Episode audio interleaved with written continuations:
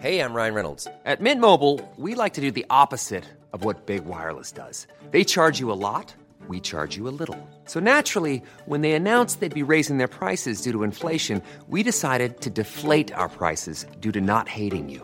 That's right. We're cutting the price of Mint Unlimited from $30 a month to just $15 a month. Give it a try at mintmobile.com slash switch. $45 upfront for three months plus taxes and fees. Promo rate for new customers for limited time. Unlimited more than 40 gigabytes per month. Slows. Full terms at mintmobile.com. Did you know that 75% of dogs are at risk or a carrier for a genetic health condition? Be proactive with your pup's health with an Embark Dog DNA test and get hundreds of actionable health insights that you can easily share with your vet. When you know your dog has an increased risk of a health condition, you and your vet can create a personalized care plan. Go to embarkvet.com and use promo code DOG, that's D O G, to get $40 off an Embark Breed and Health Kit or Purebred Kit with free shipping. That's promo code DOG to save today. Is it acceptable to go to Mickey D's just for a drink? of course it is. But good luck leaving with just a drink. It's more than a drink. It's a Mickey D's drink. And right now, a small Minute Maid slushie is just $1.59. So all you have to do is choose a flavor, like the tropical mango or strawberry watermelon, and enjoy like it's meant to be enjoyed. Prices and participation may vary, cannot be combined with any other offer. Ba-da-ba-ba-ba.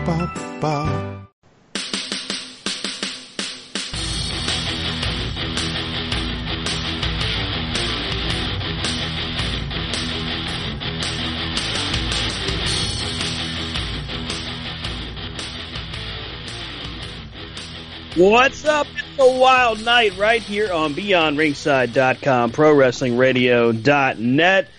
Whew, goodness gracious. It's corner to corner time. Sunday night, 9 o'clock. You know where you're at. You know what you're doing. You're listening to us. It's me, Stan Grubb, my tag team partners, Brian Taylor. Hello, people. Sounds so menacing when you do that. Hello. I am menacing. Oh, well, all right. Uh, and of course, we are joined by Fast Eddie Lane. Edward, what's up, sir? Mr. Blue Sky. Thank you for showing up every once in a while. You know, it'd be kind of nice if we could just get the humidity and crap to go away. I'm a little done with that. It's, it's, it's a little nasty outside. Yeah, I know I got the same problem down here in the Amazon rainforest of Alabama. wow. Well, yeah. Yep, there were things sticking to things that aren't supposed to stick together. That's the best way I can put it when I went out yesterday. That's what she said. Oh! Damn it. Mm, Always mm, gets mm. me. Damn it. oh, man. Happy 4th of July to everyone. I hope everybody had a tremendous holiday weekend. We got a lot of cool stuff to talk about and some stuff that we don't normally talk about. We do some some armchair quarterbacking from time to time, but I think this one's a kind of a cool idea. Um, we'll talk about that one. Of course, Slammiversary going on right now. Uh, we are pulling results as they happen right from lordspain.net. I believe Eddie is linked into Wrestling Inc. Is that what you said? Yep. So, one way or the other, we will bring the news to you, give you the results as they happen, and of course, you will be hearing the replay at c2cradio.listentomyshow.com as well. I did finally figure out the wonderful world of putting together a sound file so that the audio actually sounds like you can hear it. So, yeah, new, new trick. You know, it's actually where you put it at the right megabyte or megabit or whatever the hell it's supposed to be called. This is why I'm just supposed to do the talking, not the mixing. Okay, Well, that's why I suck. let me go ahead and throw this one out there. Normally, I'm, I'm normally I'm able to do a lot of the uh, production alongside of y'all as we broadcast live, but unfortunately, real life got in the way with everything from travel situations to um, bookings to uh, my day job, as I like to call it, just being an immortal pain in the ass, and I apologize for that. Hey, hey, it happens, man. Jobs are jobs. We need them to pay those gimmicks that come in the mail called bills. Thank you, Mr. Steve Austin. Ah, boy, oh boy. So, Brian, you brought up something today that I absolutely loved. I love this idea. I wanted to go through it with you because truly, it's it's hot. It's in the news. It just went out there and broke live. What today? Uh, Mm, today or yesterday? I'm not sure. Fairly recently. And I don't know what you're talking about. it's an intriguing idea, the what if game. Uh, What w- if game? WWE reposted on uh, their website, uh, WWE, excuse me, not reposted, but reimagined. So I really like the concept. I love the idea of taking old footage from two different companies and asking the the age old question of what if. And this one, this one is real a real uh, brain teaser, one to make you really think it through because this is a great one. What if the Undertaker went to WCW? What a great question. The, the, During the Attitude Era. the, well, no, the NWO era. Very true. Very true. And the, and the reason that he points it out that way is because of, of course, you know, Hulk Hogan, Hollywood Hulk Hogan at his, at his peak and WCW at their peak, The Undertaker was the constant, the mainstay for WWE. He was, as Jim Ross put it, their conscience. Um, so the question was asked, and the video produced quite well, might I add, of what if WCW had acquired The Undertaker and he had gone south to perhaps conquer Hollywood Hulk Hogan. Um, let's go ahead and first talk about the what would have had to happen to have Undertaker finally just throw his hands up and leave. Um, Brian, let's start with you. What would have caused Undertaker, as content as he was, as well used as he was up to a point, what do you think would have caused him to change his mind and say, you know what, I'm going to go see what happens down in Atlanta? Well, even though I'm not sure that this would uh, come into play because he is very loyal to the WWE, Mm-hmm. uh, I would venture to say that if Bischoff and his unlimited purse strings Mm-hmm. you maybe had thrown the right amount of money into it and said, look, we are the hottest show out there. We're going to put you in the hottest storyline out there and we're going to make you a legend. So maybe if Bischoff plays to his ego and his purse strings, you know, his, his bank account, you might have been able to get the Undertaker. It's an interesting dilemma that it presents because the Undertaker, just like Brian pointed out, just notorious for being loyal to the WWE. And I say it in that sense only because of the fact that we can only imagine how many offers were probably sent his way. We don't really know. And Bischoff has never really led on that, oh, we were contacting Undertaker every day. Uh, he's been asked in one way, shape, or form how much of a magnitude it would have had.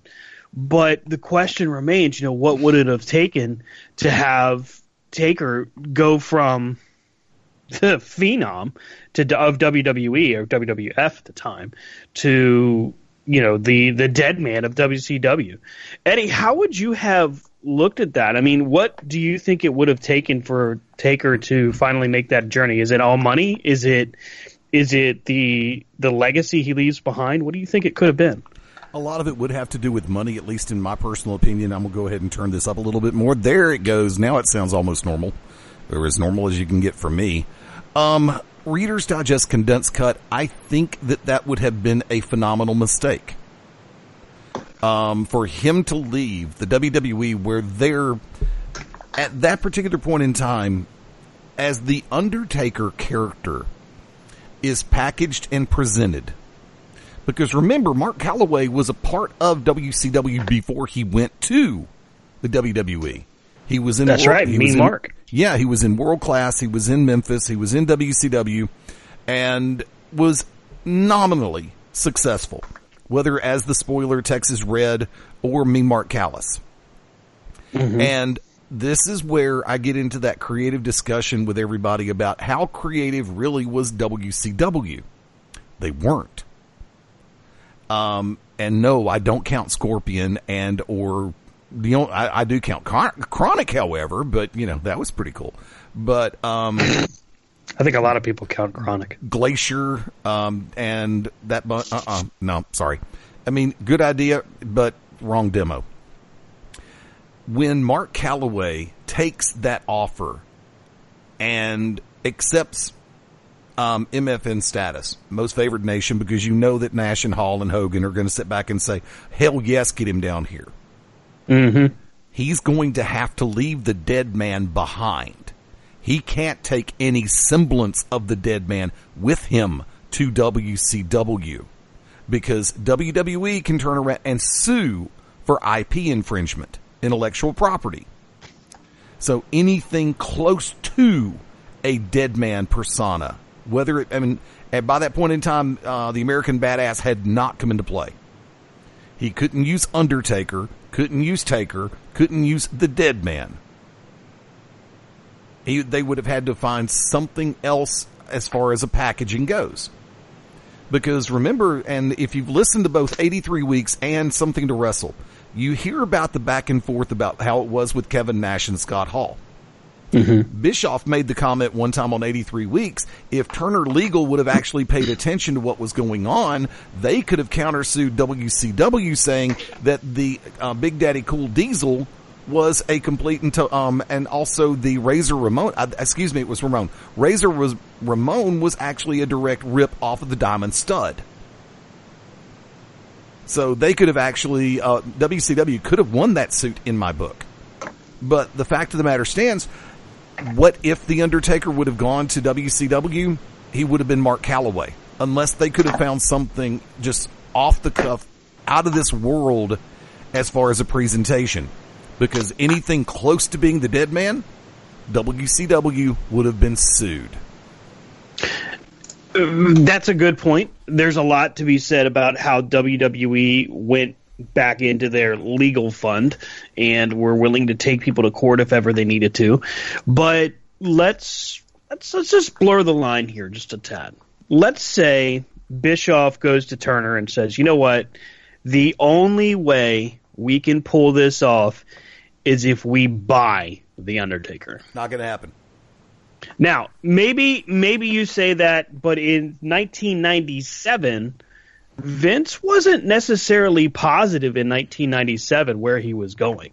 Yeah, the Attitude Era was coming, and it wasn't far behind. But if you look at January of 97, we still had a lot of things that were left to be desired for WWF they still were figuring out who is Stone Cold Steve Austin. They had a feel, they had the idea, but they still really didn't know. Keep in mind, if we go just from the beginning of the year, in January of 97, Steve Austin was just starting to hit his stride.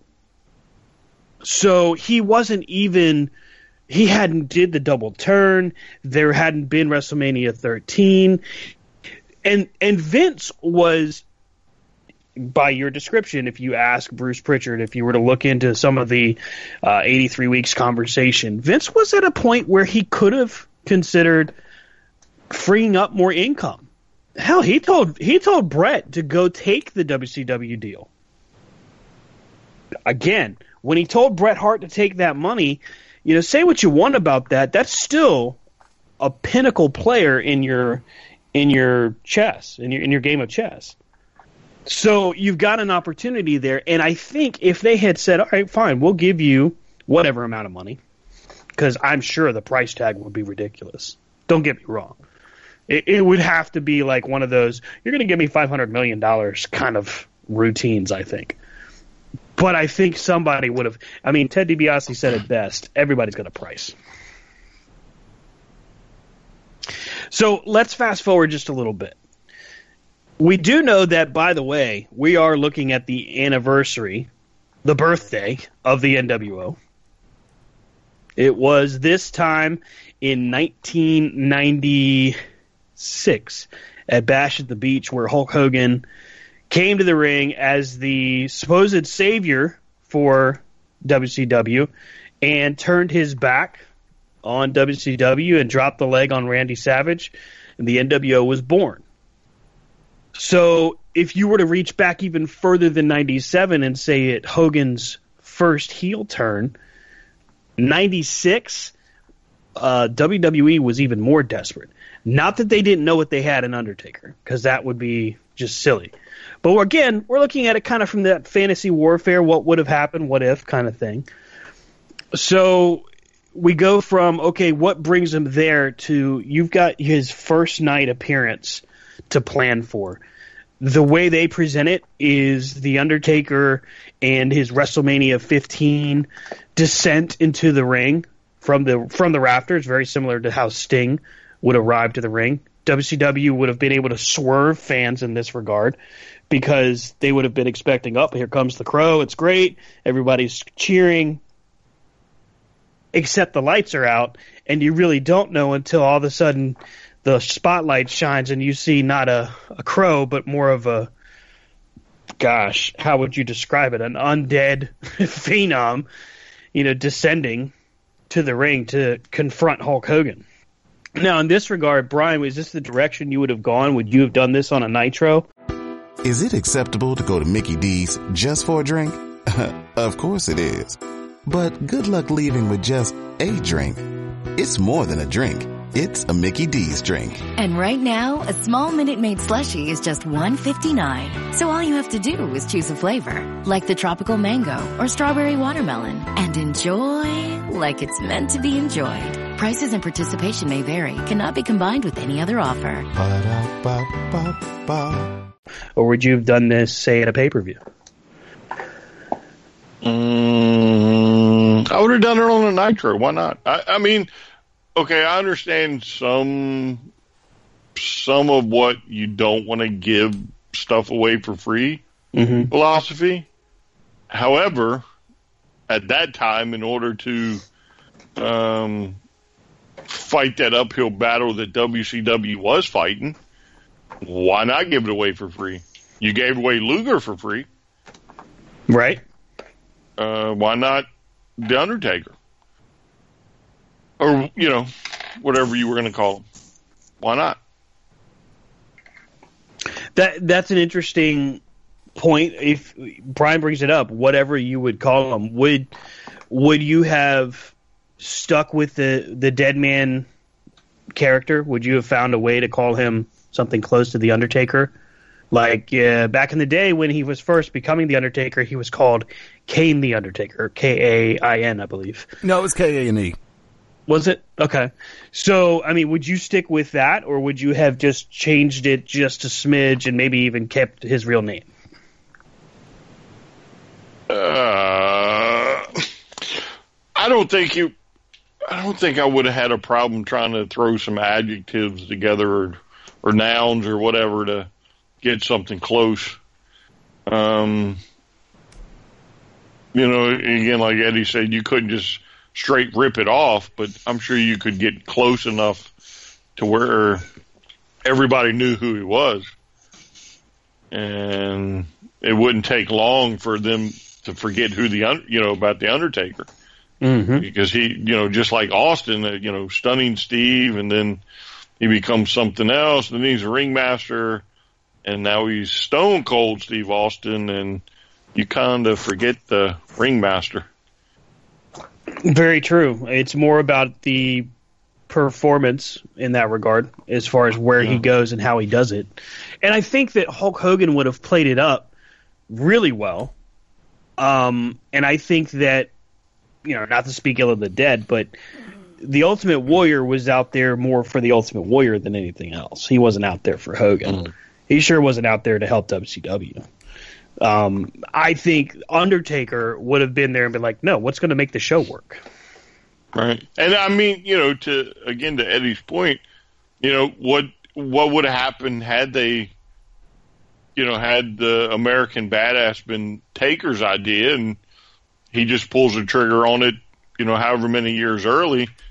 I mean, the fans would have bought that and ate that up. Excuse me. Uh, just as well as if you'd, you know, called him the grave digger or something. Mm-hmm. You know. I think there's. I think the, oh, go ahead. I was just gonna say, I think there's a lot of room for for what you could have done as far as character wise.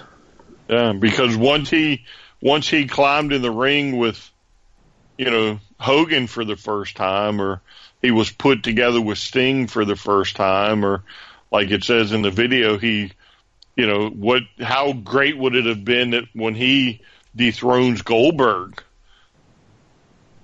You know, I mean, there would have been so many possibilities you could have done with that that I really don't think the name would have come into play, but so much.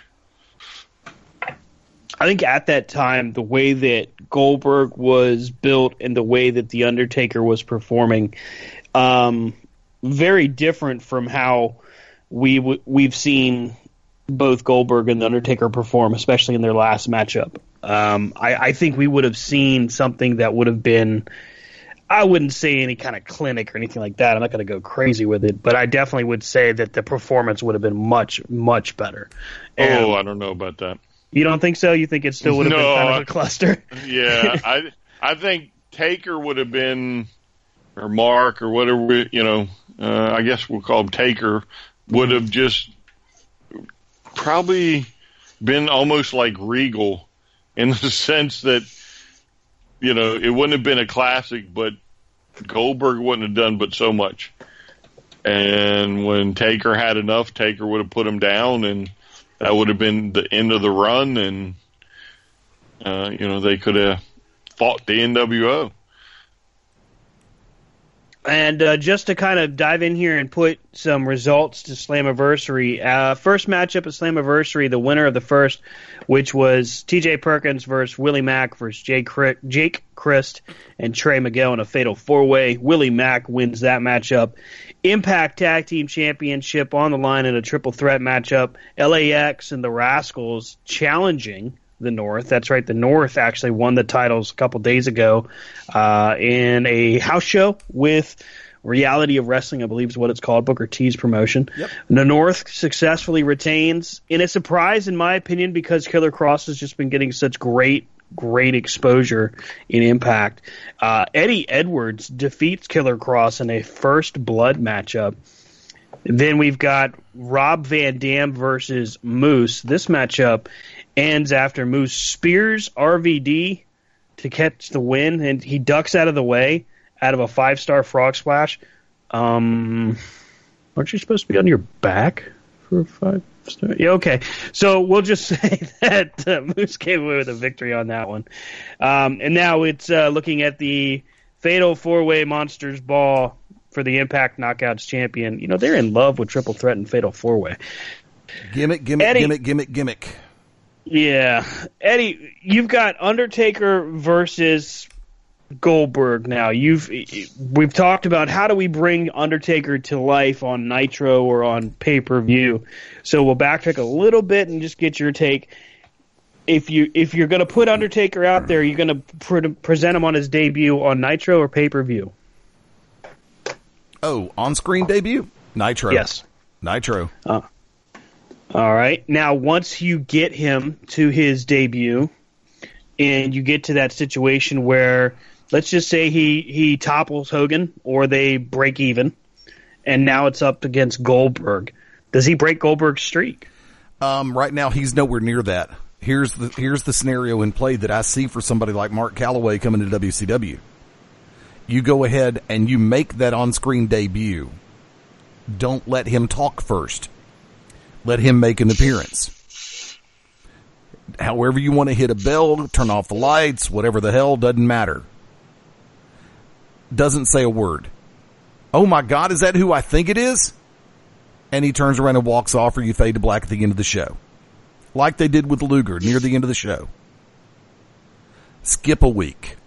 Let the speculation continue. Well, he showed up last week. Where is he now? What I mean, da da da da da. Build that. Come back week three. Let him show up again. Don't have his first interaction with someone until a pay per view. But don't let him have, don't let him lay hands. Don't let him be physical yet. Save that. See what we're missing in this day and age and what they tried to do back in the Attitude Era and what they tried to do before that, the vignettes that would build up to somebody's appearance. And then once they made that appearance, build up to that first physical interaction or that first promo. Build the suspense, build the storyline, and continue to build until you get to that point where, okay, we're either going to put him in a squash match with somebody or we're just going to go ahead and cut him loose and let him run, see what he does. But to give people too much too soon on a star of that magnitude, you would be basically cutting off your nose to spite your face.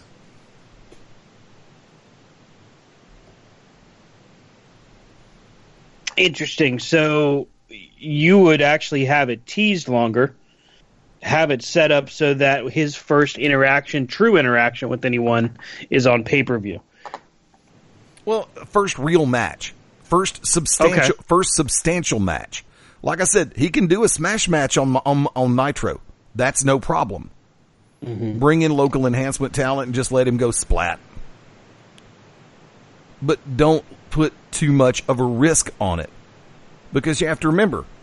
Um, okay, walking the top rope, air taker over the top, but Mark Calloway has never been known for a tope suicido. Well, kind of, sort of, with the a suicide dive over the top rope. I was trying to go with the uh, tope con hilo with the flip involved. That's where I was trying to go. Wow, that was a lot right there. Tope, Suicido, Con Hilo, to Con Queso, Yeah, Chili really. Con Carne. Nacho cheese fries. Right. It's a great commercial. It's getting old though. So the one thing that that I, I notice, and, and I think we're we're looking at it from the the right perspectives because it's all about prep work, right? It's all about how you preve- present him on TV. What are some of the challenges he faces outside of the obvious, which is, hey, if you can't use Undertaker, what are you going to do?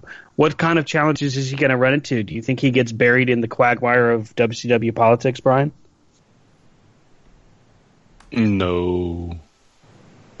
I mean, next to Hogan, Hall, and Nash, that would be your biggest signing for WCW. Your, I mean, literally your biggest. And I don't think Nash and Hall would be dumb enough to be like, uh, let's just bury this guy.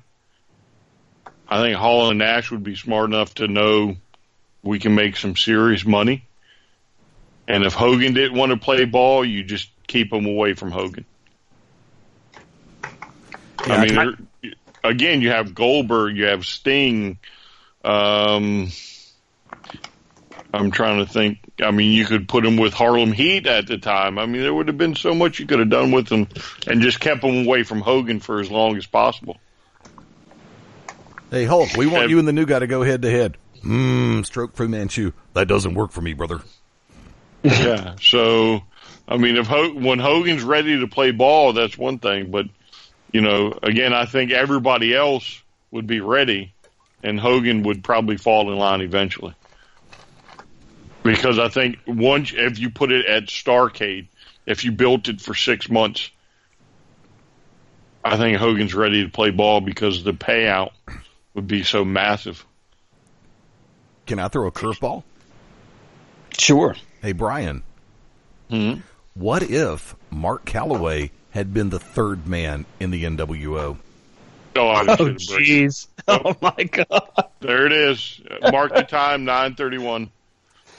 Wow. I'm even helping you. Yeah, I mean, uh, literally, uh, I'd probably still be marking out. I'd, I'd be like that dude at WrestleMania when he lost. You know, Jaw on the floor. yeah, jaw on the floor. Even today, I'd be like, "Oh my god, this is the greatest thing ever." do you, Stan? Do you remember that time that uh, we saw the Undertaker and he turned on on all everybody in the wrestling world and went NWO and oh my goodness gracious. Could you have imagined? See, that is that is a great wrench to throw into it because if you go back far enough, ninety five. All right, Undertaker in ninety five. Who was his top feud? Top feud, not just the little guys, but his top feud. Uh, would that have been John Gonzalez maybe? Uh, it's ninety three. No. Fast All right. forward to ninety four, we've got King Mabel, and All then right. ninety five is the Million Dollar Corporation. So you've got King Kong Bundy, Kama Mustafa. You've got a bunch of smaller tier talent. All right. So when does he become the Undertaker? Nine is it ninety, 90. or ninety one? Survivor Series 1991. Okay, so I mean, literally, you're only like four years into this. Mm-hmm. w- with the Undertaker, and um, like they say in the video, nobody there is no streak yet at WrestleMania. Right. So uh, you could have very easily brought him down and turned him into the third person. Oh yeah. And I, I think even if you do that, Hogan, once you know, once he comes back, you could you could, I mean, have Hogan be Hogan, and Hogan stays red and yellow, and I think the NWO may still work. Uh, I don't think you would need 20 million people because Is it acceptable to go to Mickey D's just for a drink? of course it is. But good luck leaving with just a drink. It's more than a drink. It's a Mickey D's drink. And right now, a small Minute Maid slushie is just $1.59. So all you have to do is choose a flavor, like the tropical mango or strawberry watermelon, and enjoy like it's meant to be enjoyed. Prices and participation may vary, cannot be combined with any other offer. To me it would be more brutal with Nash, Hall, and Taker. Mm-hmm. Um, and you know, again, you could still do Hogan and Taker. It would just be a different, um, different take. And I, I think, honestly, that may have been what ultimately turned Hogan in WCW what Hogan was in the WWE. Because I think the fans of WCW may very well have been like, you know what? We don't like we don't like this trio, and here's Hogan, and we're we're now going to eat our vitamins and say our prayers and chew bubble gum and kick butt and all that good stuff. the, the NWO is the Red and Yellow Express. No, that's that's not what I said. I know. I just it just hit me. I'm just like that would have been funny. It would have failed miserably, but it would have been funny. You bring Because up, I um, mean, think about it. Think about it. Hogan and Sting, Yeah. Hogan and Luger. I mean, you know, the combination still would kind of work with mm-hmm. Hogan as as the good guy as well. I tell you the the idea of Taker at at that point in 95 96 where I mean his feud was with Diesel at WrestleMania that year. Okay? So it wasn't exactly as if Undertaker was not being featured, but at the same time at that time, yeah, you could have seen the Undertaker make a move. And had he have been been the third man in the NWO, I mean, you could have still you you could have even it would have been even bigger. Think about it like this. Let's say instead of Sting, Savage, and Luger, it's Sting, Savage, and Hogan. And Hogan's the one that takes the tombstone. Mm-hmm. Hogan's hulking up. He's getting ready to come back against Hall and Nash. Here comes the third guy. Oh, oh, it's time. You know, it's it's time. Here he's come to save us the day because now they've got chairs at this point, and Hogan's not going to be able to beat chairs. And boom, boot to the face, and then he hits the tombstone. Yep, and Hogan's so screwed up he's got to sit home for six months. Right, And right. then at Starcade, there it goes. dude. Hogan's music hits. Taker's in the ring. You turn, you know, you do to Taker what everybody, what he normally does to everybody. Oh, he's so shocked and surprised. Ah, could have worked. Could have worked beautifully. And again, this is pre-attitude era. Yep. So it's quite possible that that Mark could have been like, you know what? Uh, maybe I will go for the money. You know, I don't like the direction the WWE is going right now. It's, you know, maybe I will take the money. There was a time before he tore his groin muscle that Undertaker was very vocal backstage about not liking the adult direction they were trying to go. Mm-hmm. He was one of the guys that would was known all over the world as far as the industry was concerned as the guy that would take people to wrestlers court and hold them accountable for their behavior. you've got to remember that this is a guy that he's not just even and and I don't want to put it like I'm trying to put down Bret Hart because it's not really the goal, but even Bret Hart didn't have the influence backstage that the Undertaker did. Bret had influence. Brett had stroke, but it's I mean the Undertaker even at that time, 95 96 going forward, if you crossed anyone, the only person you didn't cross would be the Undertaker that was the go-to. That was all right. Put him in with Taker. Let's see if he. Let's see if they can hold their own. Six eight six nine, and how much did he weigh, and how badass did his arms and shoulders look? I'm sorry, Right. that's somebody. Yeah. That is a son of a gun that I wouldn't have crossed anyway. And I happen to know firsthand experience how much Jack Daniels that man could put away in 1993 on a slow day. So therefore, once again, uh uh not gonna happen. He gets the vote. He's locker room leader. Yeah. so I mean, Hogan's shenanigans isn't going to work, but so long. He would try. I could see him trying. Uh, you know, it doesn't work for me, brother. I could just see Taker going, "Really? oh, oh, okay. Uh, yeah, I guess it works. We'll do that. We'll try your idea." I mean, it just I can't see him. I, I could see Hogan doing it to a lot of guys, but I can't see Undertaker falling victim to it. Because honestly, it, Undertaker's the kind of guy that would be like, "All right, well, screw you, I'm leaving." He's not going to take a beating. I mean, after knowing where he came from, he would have just say, "All right, well, I can always go back up north," and that's all he'd have to say. He wouldn't actually have to leave. He would just look at Bischoff, look at Hogan. I'll always go back up north, and I'll be the reason that you guys lose. Yeah, but I, I think Hogan would play ball with the Undertaker mm-hmm. because something tells me Hogan would know that should he cross him when he gets him in the ring, it may be like Andre. Yeah, Well, I don't know. I don't know what Andre was going to do. Only Andre knew what he was going to do. And if Taker says, "You know what, Hogan? Here, you know, you want creative control? Well, here you go, but you're you're going to fight for it."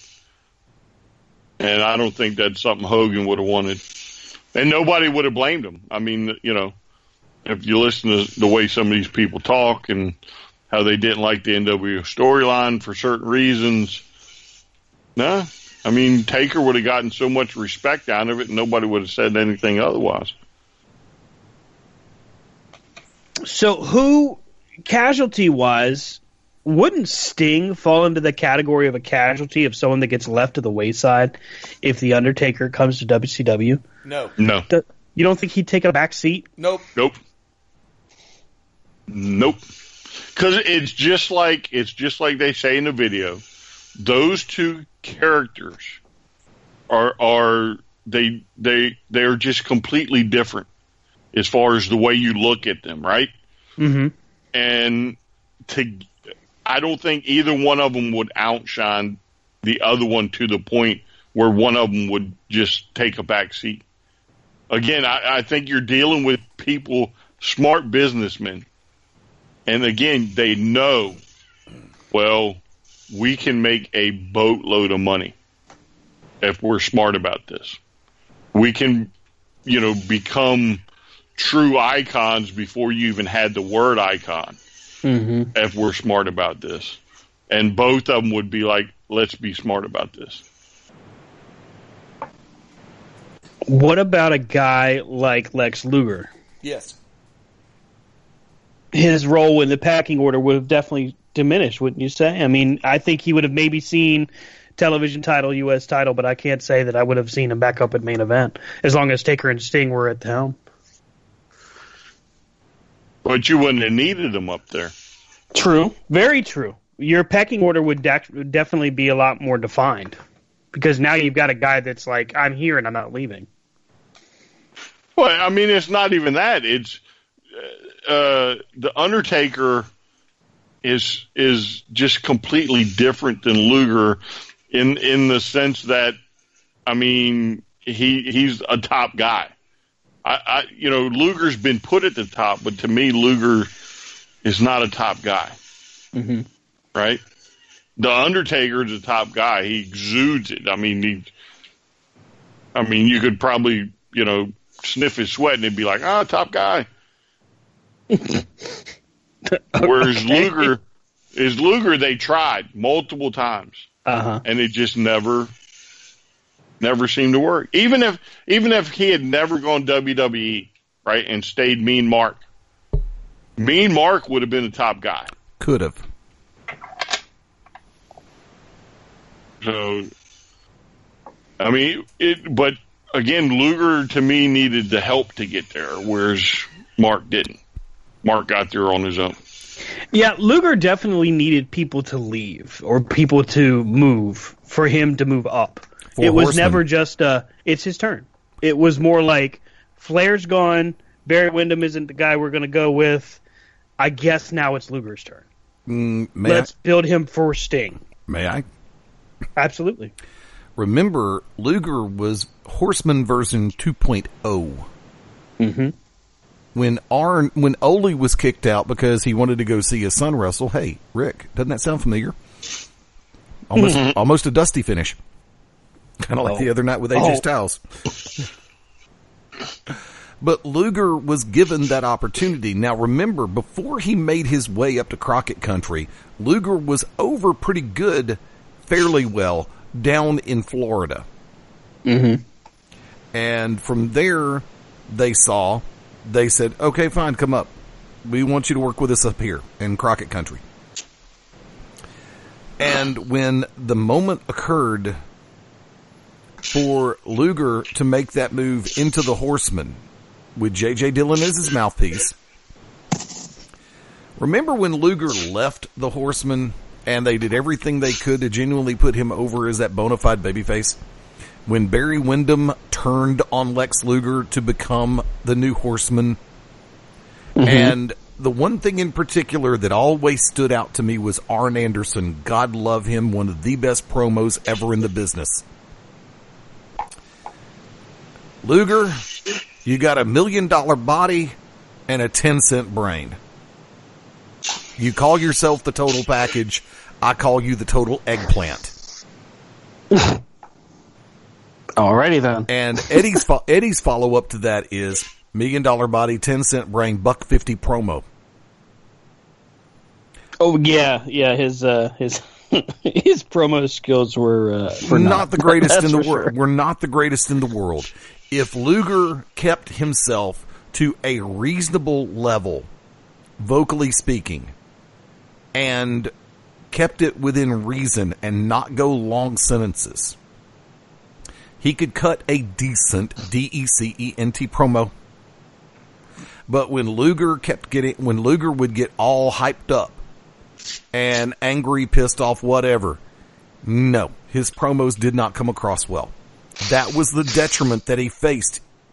Remember when he was the narcissist in WW, WWF, he kept a certain vocal level and didn't get too hyperactive during the promos. When they tried to make it the Lex Express, remember that first interview that he did on the bus? He kept it reasonable vocal volume level and intensity level. He didn't get too hyperactive on it. Once again, comes back to WCW. First appearance, didn't say a word. What the hell's he doing here? He doesn't work here. That's what they said on the commentary. Now, Luger is a good heel. Always has been, always will be. But even as a heel, you have to be careful how you package Lex Luger. Um, there are certain individuals who, if Mark Calaway would have come into WCW, regardless, third man, whatever the hell, they would be basically going, uh, okay, we're gonna be in trouble here. What's happened to the territories? Let's revive them. And I think a lot of people would have seen the writing on the wall and probably would have headed for the door a lot sooner. um, I, I just don't see. I mean, because you have guys out there that um, in WCW that were basically there to fill a spot. Like you had twelve luchadors on your roster, but you didn't really need twelve. So the you would have seen guys get let go only because they would have freed up money. I think you'd have seen them because at the point in time where we're looking at when Taker would have made the move, I think that they would have they would have had to really overspend. And they really would have had to overspend to get him out there. Not because he would have made the demand for that money, but more because of the fact that they would have had to pay in order to get him to make the move because it would have been probably in his eyes such a risk. Um, let me give you this one, then I'll get out of the way. It comes down to two words in my book production value. Mm-hmm. When you have what Vin- VKM, Vincent Kennedy McMahon, WWE, front off World Wrestling Federation, when you have what they did to package and present Mark Calaway as the Undertaker, and that slow build to where he just becomes the dynasty, the phenom, the almost irresistible force in the Fed. I don't see WCW in that same timeline having the same vision to push someone of that ilk, someone of that style. Because remember, like I said, Mean Mark Callous is a little bit different from The Undertaker, but not a whole hell of a lot. There was a whole nother presence that I feel like The Undertaker brought when he got to WWE. When Mean Mark Callous made the transition away from just being Mean Mark, you had a whole nother entity. You had a whole nother feeling to when he would just arrive at the ring. Um, Brian, you, you asked the questions of you know who would who would have had to really get strong consideration for making the move. I would no, say, no, no, no, no. I you were. I'm sorry. What would you say? Um, a risk. Yes, yes. I explain, I considered it. Explain that to me. So with with Undertaker at that time, we'll just say 95, end of 95.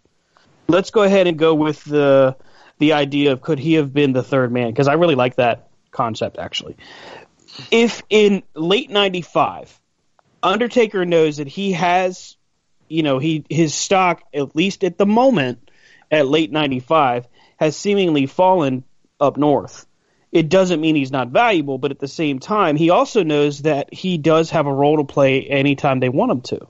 So he he he has some degree of comfort so for me, I would think that if he had get if he gets the call from Bischoff saying, "Hey, we're going to make you a star, we're going to cement your legacy, make you a legend," to me, I I still feel like they overpay because he's going to be have to be convinced to take the risk. I think the risk is there because of the fact that he's leaving uh, a very comfortable, even if even though it's not really pushing him, a, a very comfortable position.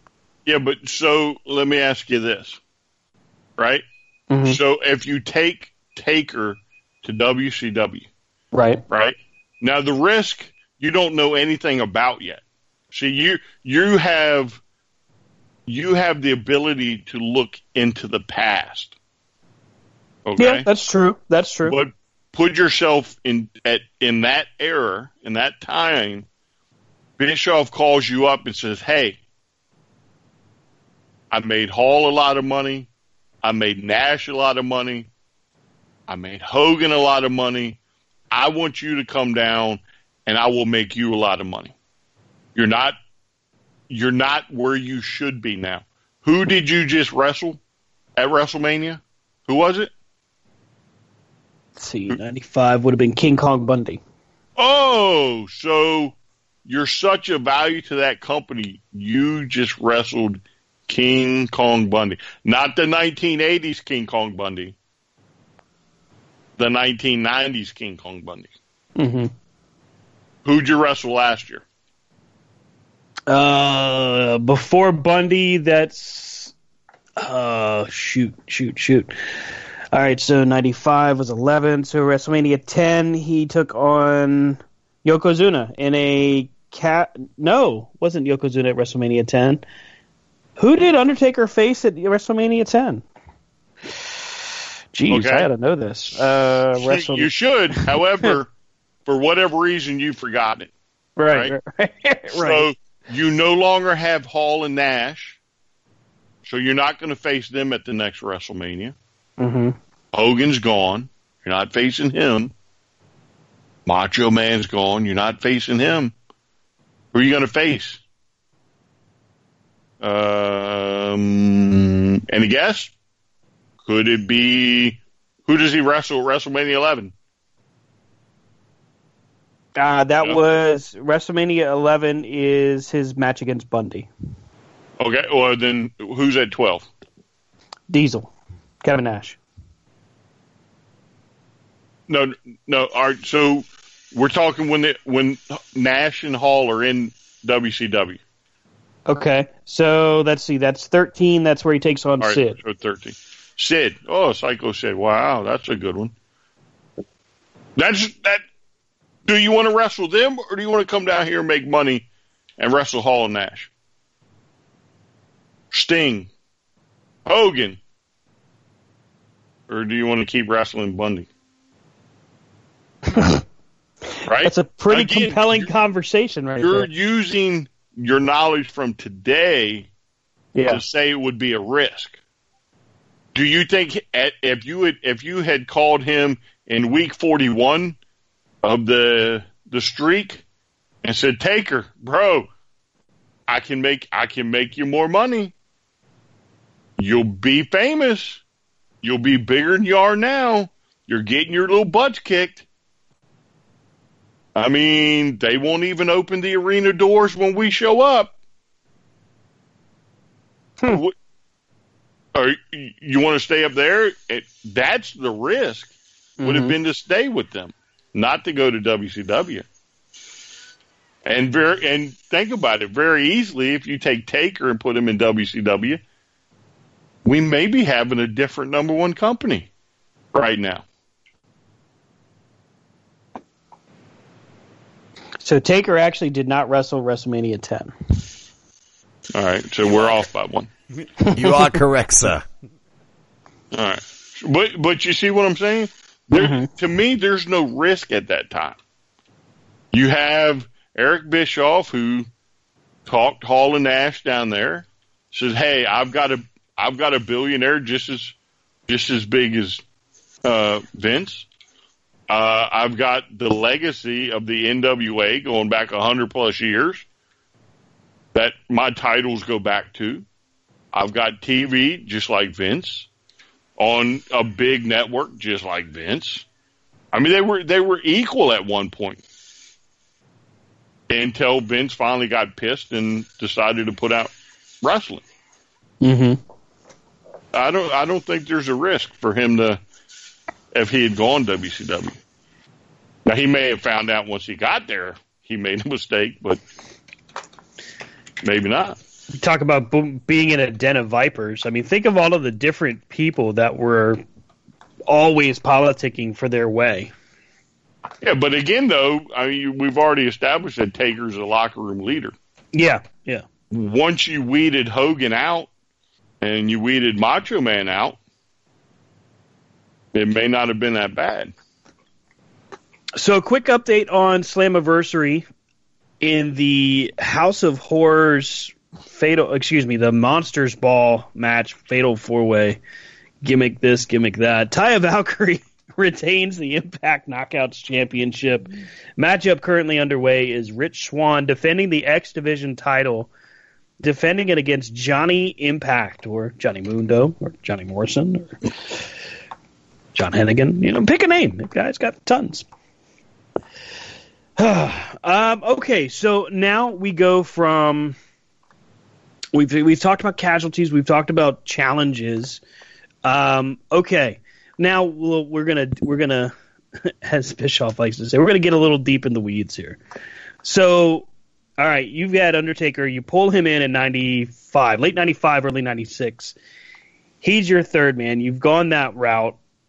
He's taken on Sting. He's taken on Hogan. He's even taken on Goldberg. Where would you have gone with him after Goldberg? Well, you still have the NWO, right? Correct. At this point, the NWO's just- not going nowhere. right, right. Because at this point, we can safely assume, at least in my opinion, that the NWO versus WCW war was going to go on, whether it was Hogan as the third man or, you know, Undertaker, Sting, whomever. Right. I mean, e- even if he's the third man, Mm-hmm. right?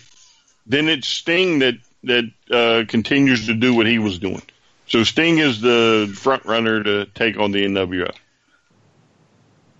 So history kind of plays out the same way as far as, you know, the NWO goes for some time. Now the interesting part would be is if you have no Hogan in the NWO, would you then have, say, Beefcake or um, Vincent or you know some of these other guys? Mm-hmm.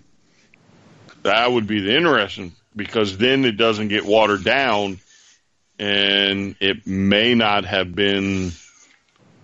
It may not turn out to what it did. You know, if you leave it Hall, Nash, and Taker, and maybe a fourth to to even it out with the Horsemen, you know, to me the NWA's NWO is a whole lot better. Oh wow! Could you imagine that War Games? Taker, Hall, Nash, and maybe six against the Horsemen. Uh, no, I, I would feel sorry for the Horsemen. oh, really? no, I mean, no offense. You know, I, I, you know, I am a Horseman guy, right? Right. Uh, Flair is my man. Love Arn. I love the horseman. Um, but yeah, God help him. That that would not be pretty. Um, because uh, the NWO would just be so much bigger, stronger, more powerful. Um, than anything the horseman could have really combated inside War Games. Now, would WCW, with all of the impact that I think we could all agree that The Undertaker would have brought, would WCW still have lost?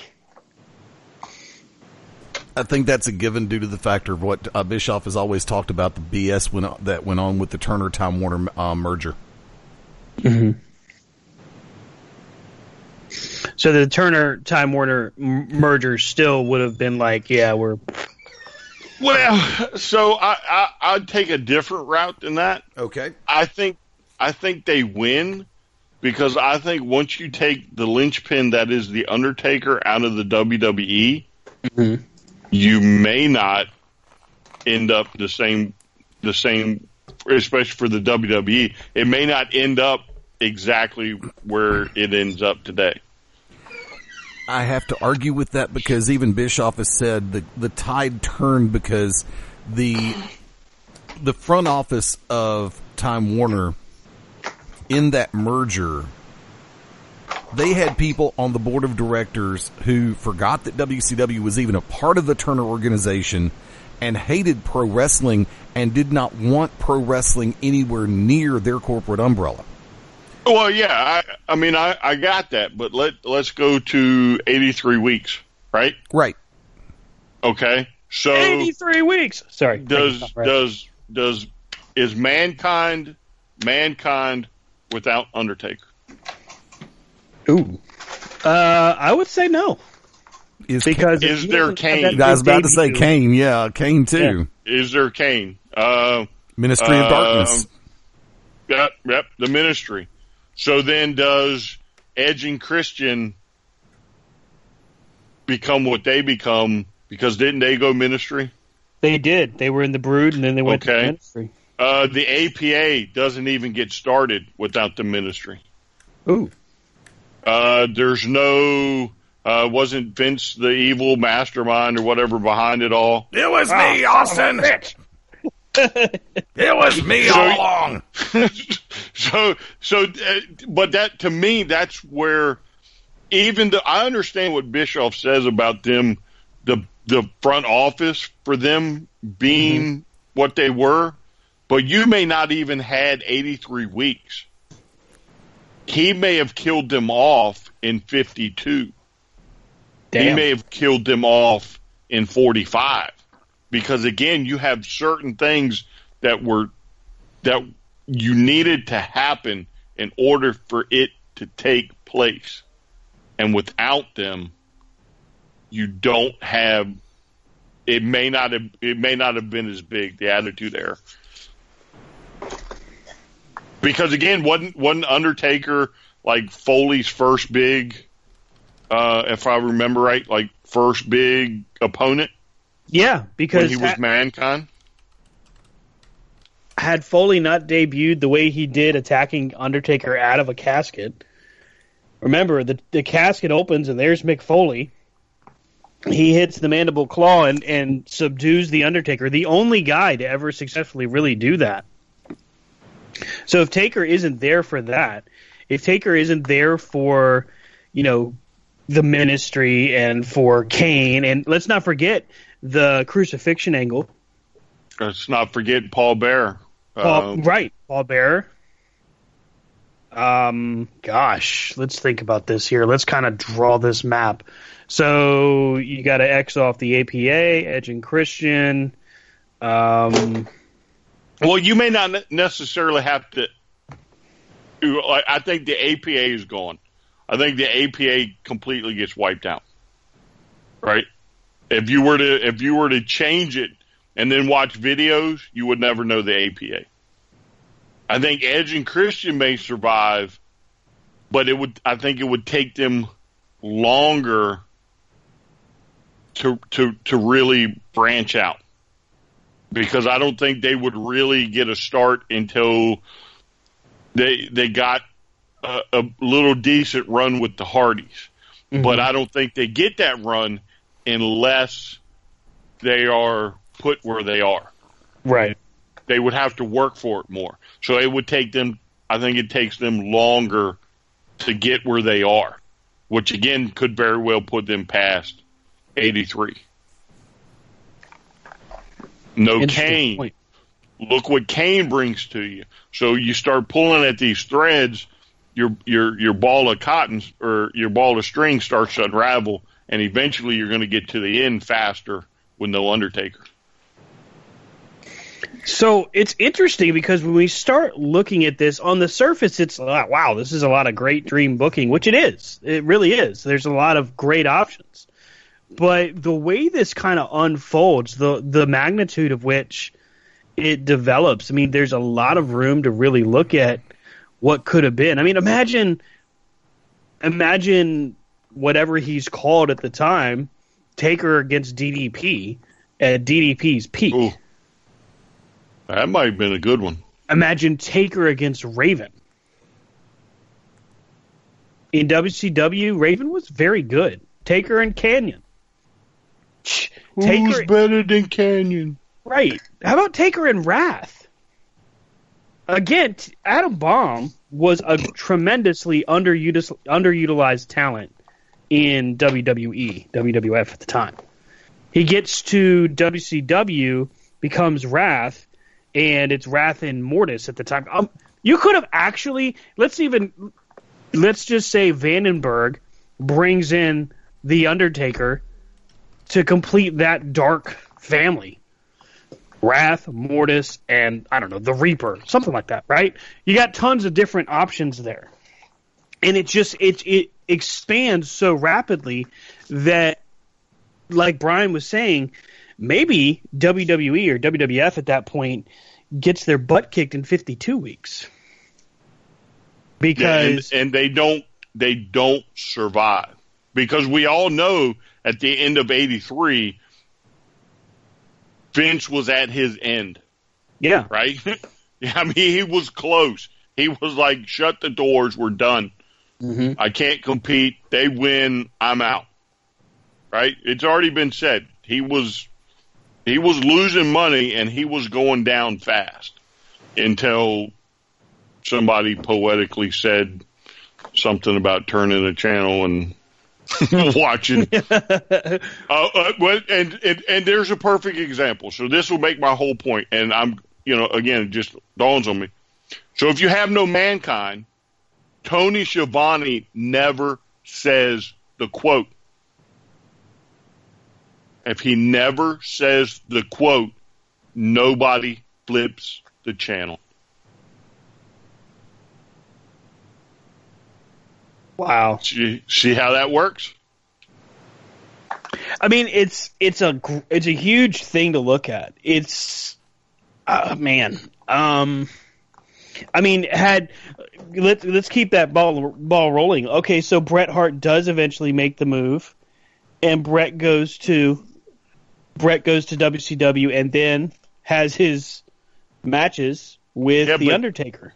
but Bret may never go to WCW because Vince may not have ever, uh, you know, swerved him.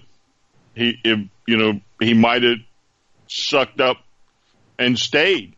He might have convinced him. He might have just continued to pay him, or he goes a year early. I wonder Or, if you know, before the twenty million dollar contract was written. Vince tells him, well, "I don't have the money. You're on your own," and he leaves then, which then Right. changes. You know, you don't get the Montreal's uh, the, the the screw job. you don't get the creation of Mr. McMahon. You don't get Shawn Michaels. Whew. Wow. That's a lot of different pieces that really unravel just with one guy. with one guy. Right. He's he's I mean real so you know The Rock and Austin became larger than life, mm-hmm. right? And they are literally you know, if you think about the attitude era, to me those are the two front runners. Those are the guys that I think of 1st Right? Taker's probably probably a third. But now that we're sitting here talking about it, I don't think Austin and The Rock have those many strings attached to it that The Undertaker does. That that is a really good point because when you really look about it, when you really think about all of the different feuds, all of the different key moments in career paths, Austin and The Rock, if if you interchange them, one goes to WCW and maybe maybe Austin never leaves and does Stone Cold in WCW. He still could have propelled himself into the stratosphere just because of the guy that he is. And if you take away his Undertaker matches, well, yeah, they helped him. They weren't necessarily career makers, right? Mm-hmm. If- the same could be said for The Rock.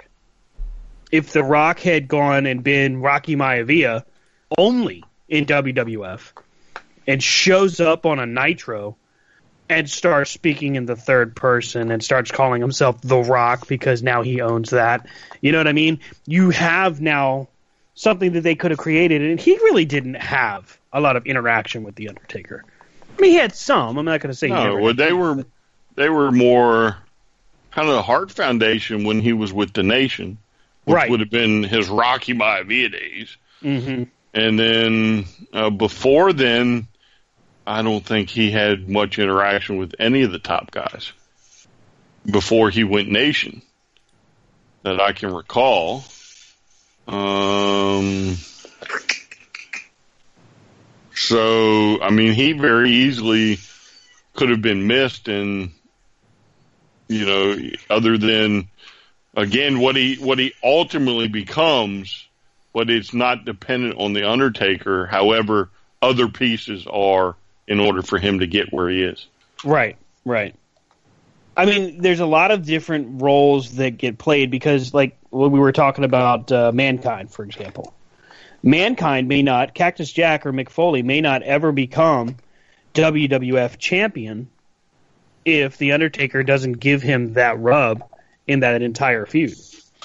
If he doesn't have that magic moment of being thrown off of Hell in the Cell, if Taker's not there to throw him off the cell in, in 98, Oh yeah, no, no hell in the cell. Jeez. Wow. it really does spread, and it even spreads into the, you know, the crazy what ifs. Like maybe Owen Hart doesn't do that stunt. Maybe you know the the what ifs, the butterfly effect of this kind of dream match, at least by switching the roles, is pretty huge. It's kind of a mind blower because just going over the thought process, you just start discovering different pieces.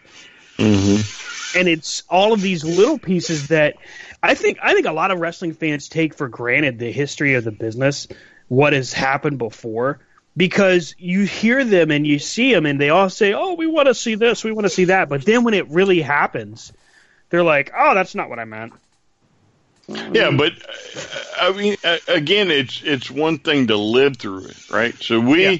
we had the pleasure of living through and being wrestling fans, um, for for the Monday Night Wars, Mm-hmm. right?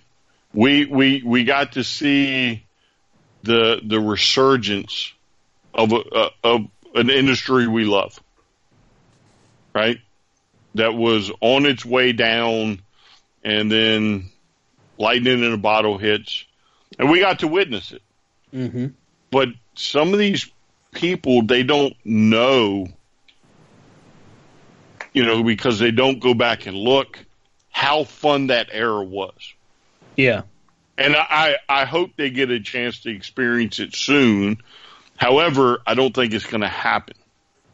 I think there's going to be a big letdown here in the near future with uh, one certain company. I think with what we saw this past Monday, we saw a glimpse of what could be. But I. I would have to agree with you that ultimately it's going to fizzle because it still comes back to one guy. Well, and right, and and again, so I was listening to uh, somebody that's always fun to listen to, and in uh, Cornette, Uh huh. and he brought up a very interesting point. Paul Paulie's the type of guy to where he says, "Hey, I want to do this," and Vince says, "No, I don't want to do that." And Paulie says, "Well, this is what you brought me in here for. This is gonna, this is gonna work. This is gonna go over. We're gonna get, we're gonna draw audience back, whatever." And Vince says, "No, pal, it's my show." And Paulie says, "Well, you know what? F you, I'm out." And Right. then everything you've built for just literally plummets right over the edge. Well, and and not to put the guy down, but let's not forget that this wouldn't be the first time that Heyman's been told no, and then would be said, you know, hey, I, I no, all right, bye. Right. And and again, you're you literally have one of the greatest minds in modern times at your helm, but I don't think Vince is going to have the ability to let go and let him run it. Quick update on Slammiversary. Rich Swann successfully defends the Impact X Division champion, defeating John Hennigan, John Morrison, Johnny Impact, Johnny Mundo. Fill in the Uh, blank. with yeah, right, Johnny. Here's your name here. Uh, after hitting the Phoenix Splash to pick up the victory. That's of course after hitting two handspring cutters. Enough with the cutters, really. Everybody's got to hit. I'm going to hit an Ace crusher. I'm going to hit the diamond cutter. I'm going to hit this. All right, stop. Just, just, just quit, man. Just, just find a different move. It's like the super kick part. I'm going to ask a question. Just Fire away. Quick sidebar. And Brian, I'm going to come to you first on this one. Mm-hmm. The Monsters Ball match, which took place tonight. We're not going to go into. Um, we can talk about details at a later point in time if you want to. I just I want to get your reaction to this. Jessicka Havok, Su Yung, Oh, I Oh, go Ro- ahead. I'm Ro- sorry. Rosemary, and Taya Valkyrie. Um, which doesn't seem like it fits in this chemical equation. Which to me uh uh Taya. Stanley, I would agree. Um, you know, Havok, Su Yung, Rosemary, all very uh, high impact, high high ability. Taya, not so much in my opinion. Not to say she can't perform, but not at the level that they are. oh, of course she can perform. Just ask John. Oh, oh, come on, man. That's not what I was. Uh, Taya, I just want to say that's not what I was saying. The statements by one Elaine or Oh no no no no no no! Wait wait wait wait wait! I will I'll hold that disclaimer for about another minute and a half. Oh, uh, Eddie, Eddie, that's uh, HR online too. Here we go. yes, for the record, we have we have decided to get our own HR department uh, due to statements not only on corner to corner, but a certain chat string that some of us are part of. Um, We know you can hear us. yeah, so we miss you, buddies. but all right, so go ahead.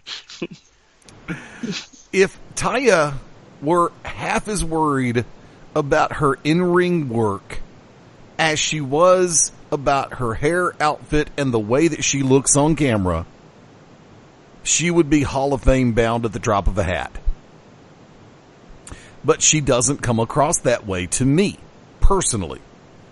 I don't know her personally. I'm sure she might be a likable person. I can't say one way or the other because I don't know. But I'm sorry. She has shown me in every match that she's been in that she's more, okay. And please understand there is a difference. A person who's worried about image plays to the camera. A real professional wrestler works to the camera. And in my humble opinion, Taya is too worried about playing to the camera than she is about having a good match or a great match. I've watched her through Lucha Underground. I've watched her through a couple other promotions. I've watched her through Impact.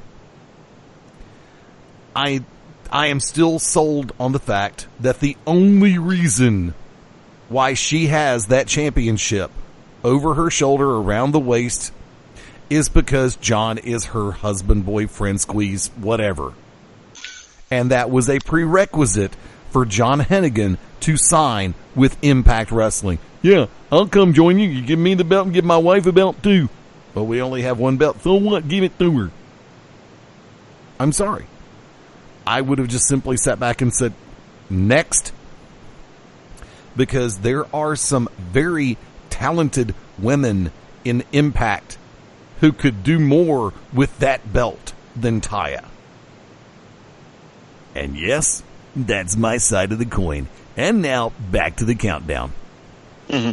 As my daughter would say, Eddie just spilled the tea.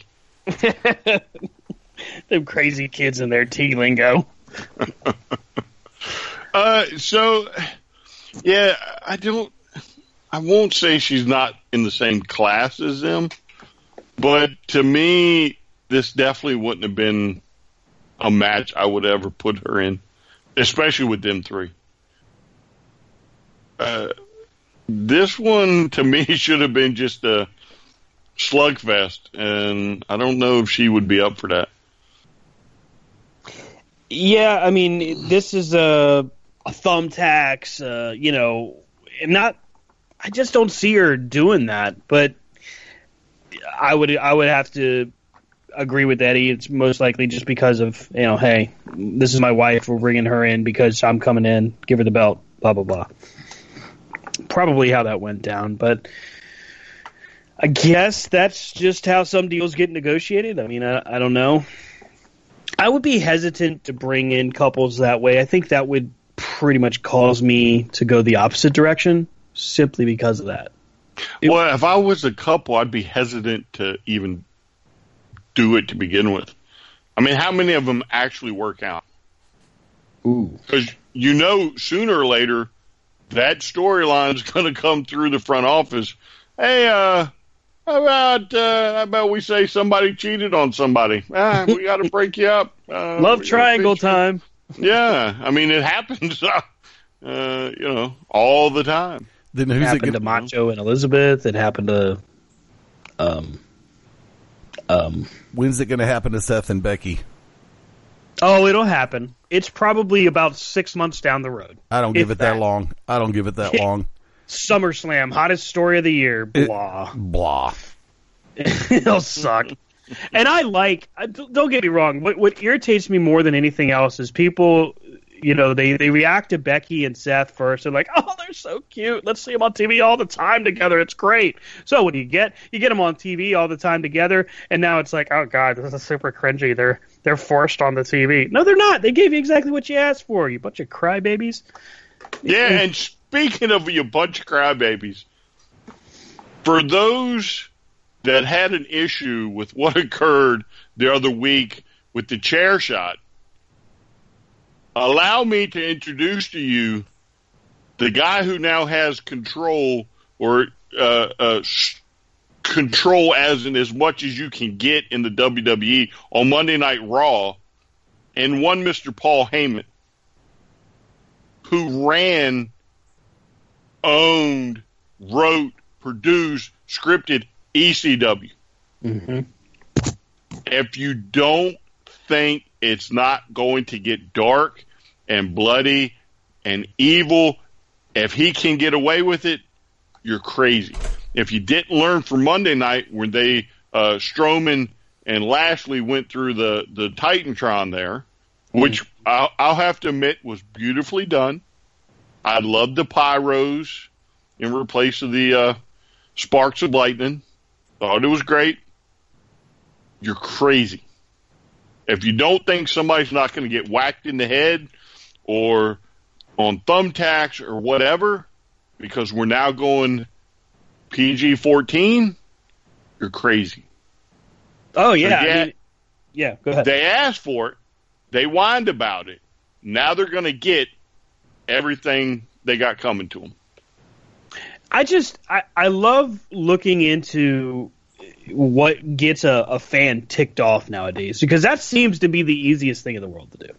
I mean, you got a guy that can make a video saying this is for all my juggalos and juggalettes, and he jumps off of his front porch onto Legos, onto I think he's did a flaming table. Um, oh yeah, don't, you leave that guy alone. I I mean, when he, he drops guy- the big bow. he does all this stuff, right? And and at first you're like, oh wow, haha, that's pretty funny. Now you're like, oh, dude, what is this guy got mental problems? Is this is he gonna? Is someone gonna stop him? is someone gonna save this kid from himself? I mean, that's the thing. But people are watching it, they're retweeting it, and oh, this is so great, ha ha ha. But these are the same people that are like, boy, that chair shot to the head was really dangerous. Mm-hmm. Um, Yeah, and, and you might as well say the guy that probably invented the chair shot to the head is now in charge of Raw. Pretty much. Pretty much. I mean, look what they did Monday night opening segment. I mean, Braun Strowman on a full sprint drives Bobby Lashley through the set. and it was, it, yeah, it was spectacular. I, was- and I and again- definitely dropped a lot of fecal references right there. where is the outcry? Because had that had that been legit, they could have been electrocuted. Right? Had it been legit, and we know it wasn't, it was worked, staged, whatever. It was They gimmick. could have It was right, gimmick. gimmick, mm, just like a chair. Allegedly. I mean, God, God forbid, God forbid, story says that at one time Braun Strowman blew his spleen out, and then the next week he's got three other injuries, and you don't even mention the spleen. But there's no outcry. I, don't, I just I don't get it. So now that you didn't voice your opinion, don't whine. If Paul Heyman decides, well, you know what, we haven't seen a barbed wire baseball bat bat match in a long time, or we've got extreme rules. Let's really go old school, and let's take barbed wire and run it around the ring like we used to do. Oh, I'm sure we got suckers in the locker room that'll jump for it. Be like, yeah, I'll do it. I'll do it, Paul. Yeah, let's get extreme on him. Ah. Don't whine when you see it. Suck it up. This is what you asked for. dude, you have to remember it's 2019. You are going to have people who don't even watch the product in its entirety, who go over to the dirt sheets and read results, and they'll sit back and go, "Man, why the hell can they allow this happen?" And they don't even watch it. Yeah. Man, that's just wrong. They don't even watch it. Case point scenario. The social justice warrior outcry. Well, they're going to have Sami Callihan and Tessa Blanchard face off one on one on the pay per view. That's just that's that that's wrong to have a man beat up a woman like that. It's pro wrestling, jackasses. call a Wait, what? call HR, please. I'm, I may want to talk to the director. No, see, don't call air HR because the phones don't ring into the office. Oh, they rats. only ring out. See, it's the one. If, if I said this during Beyond Ringside earlier tonight, if you genuinely watch the product and you're worried about it, that's one thing. But if you're just somebody on social media, I'm got a Twitter account and I'm in my mom's basement, I'm gonna sit back and type my displeasure on Twitter. The letter in the Me word, and my friend Mark, we're not going to watch anymore. in the words of Burt Reynolds to Jackie Gleason in the legendary sm- movie Smokey and the Bandit, do the letters F O mean anything to you? Well, you, you mentioned the you know the social justice warriors. Here's one I just stumbled upon. This is really kind of sad. So apparently, social media has been all a all a all a fluster about Corey Graves and his profanity used during the opening segment of Raw. Get over it. Are you kidding me? Yeah. Oh, it gets better. Gets better. So, you know, of course, we all know that that was what Heyman said to do, or Heyman and Vince. Like, no, that's what you're going to do. So he does it. So Twitter is, you know, people are all talking about it.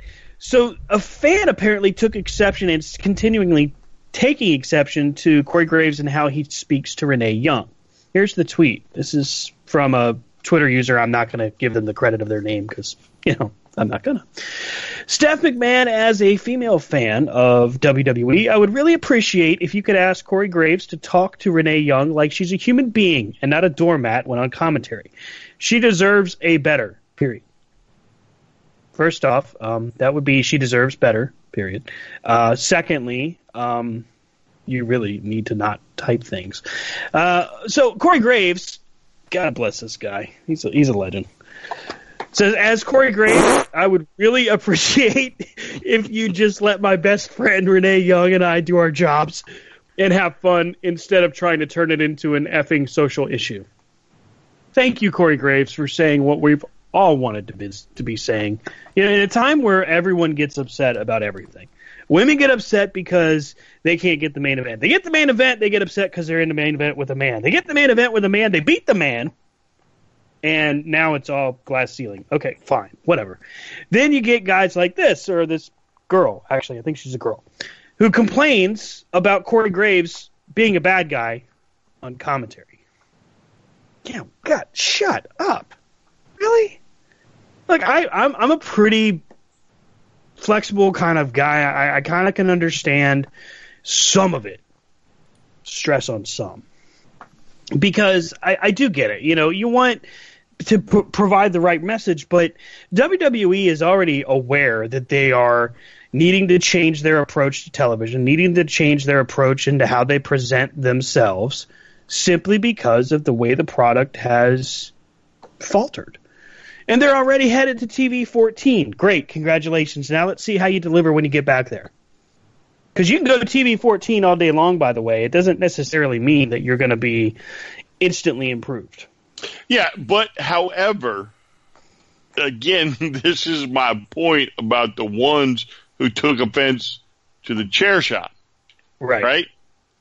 I mean, you ha- they have to realize that the ones that are now pulling the strings are masters at PG-14. Mm-hmm. right?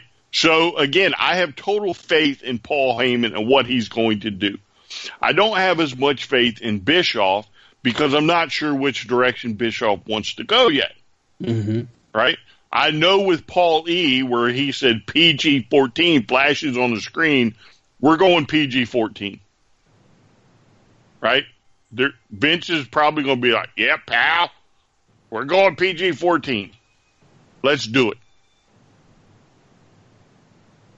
But again, for all the whiners out there, go back and do your history to about what 1989, 88, 89 when there was a big scandal with Vince McMahon.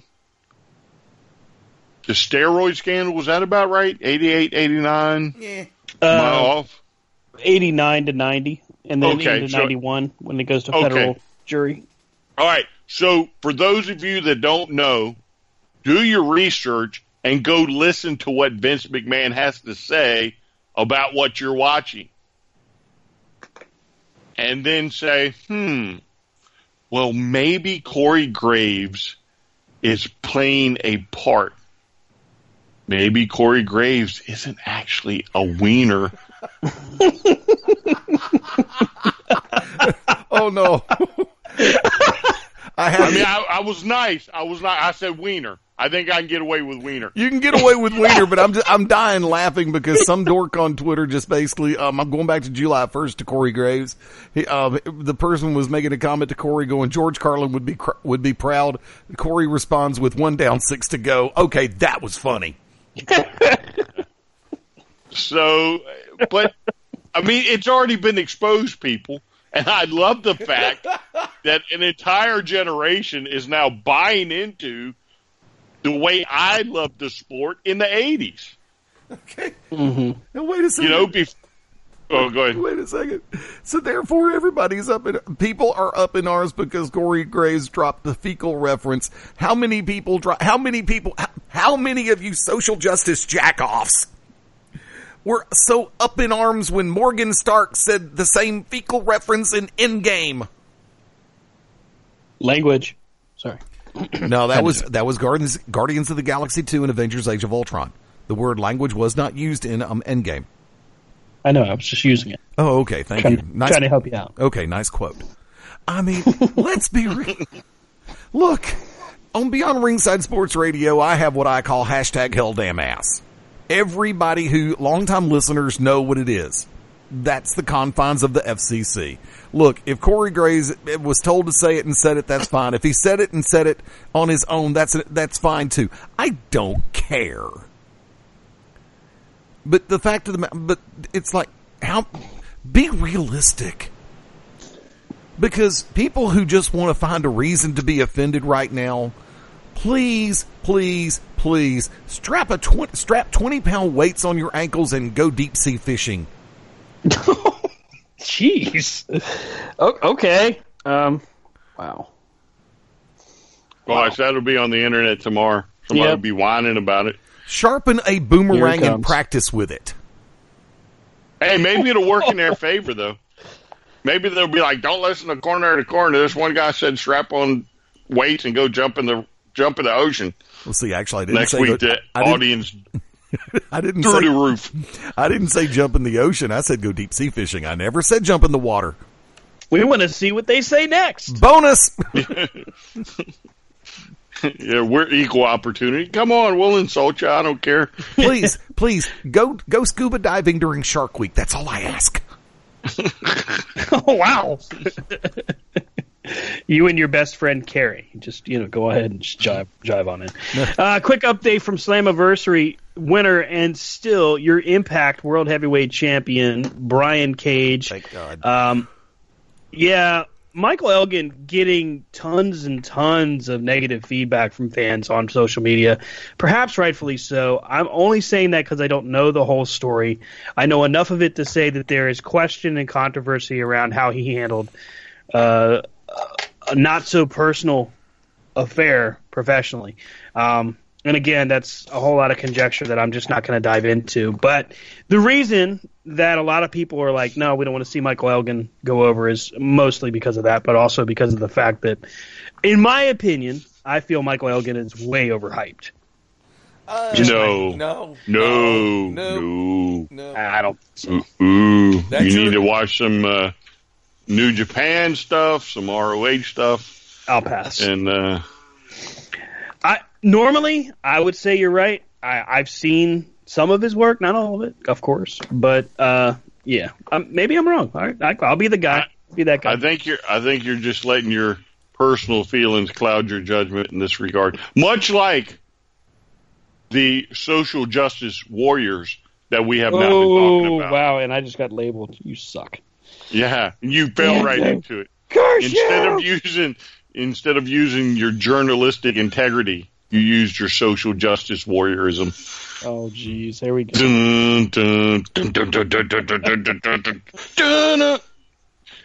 Oh, wow. That that hurt. That hurts. That hurts. True, Rhino.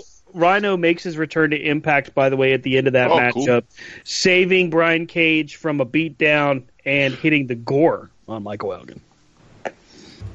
Cool. So it looks like maybe Impact might be starting to move towards the TV 14 experience also. Could be because their Oh main event for anniversary is Sami Callihan versus Tessa Blanchard. Oh my God, what are these people going to watch? Huh? Is SpongeBob still on? I mean, you know, I kind of like SpongeBob. So we should, we should, we should. Okay, whoa, whoa, whoa, whoa, whoa, whoa, whoa, whoa, whoa. Minus 15 points for every syllable that Stan Grubb just said in that last sentence. Okay. I mean, We've Better already just- established he's a social justice warrior. Just That's me. Send Brian your Players Club Ordered card. That's it. send Brian your Players Club card. That's it. You're done. Me, damn it! It was me all along. From now on, it's just going to be corner two. Kentucky I've been kicked off my The following contest is one fall with a tournament It's lonely. It's lonely out here. So we should. I, I think we should take this opportunity while we're while we're reminiscing the good old days and mention that uh, WWE Network has some decent programming in the Great American Bash 80s. Look at this.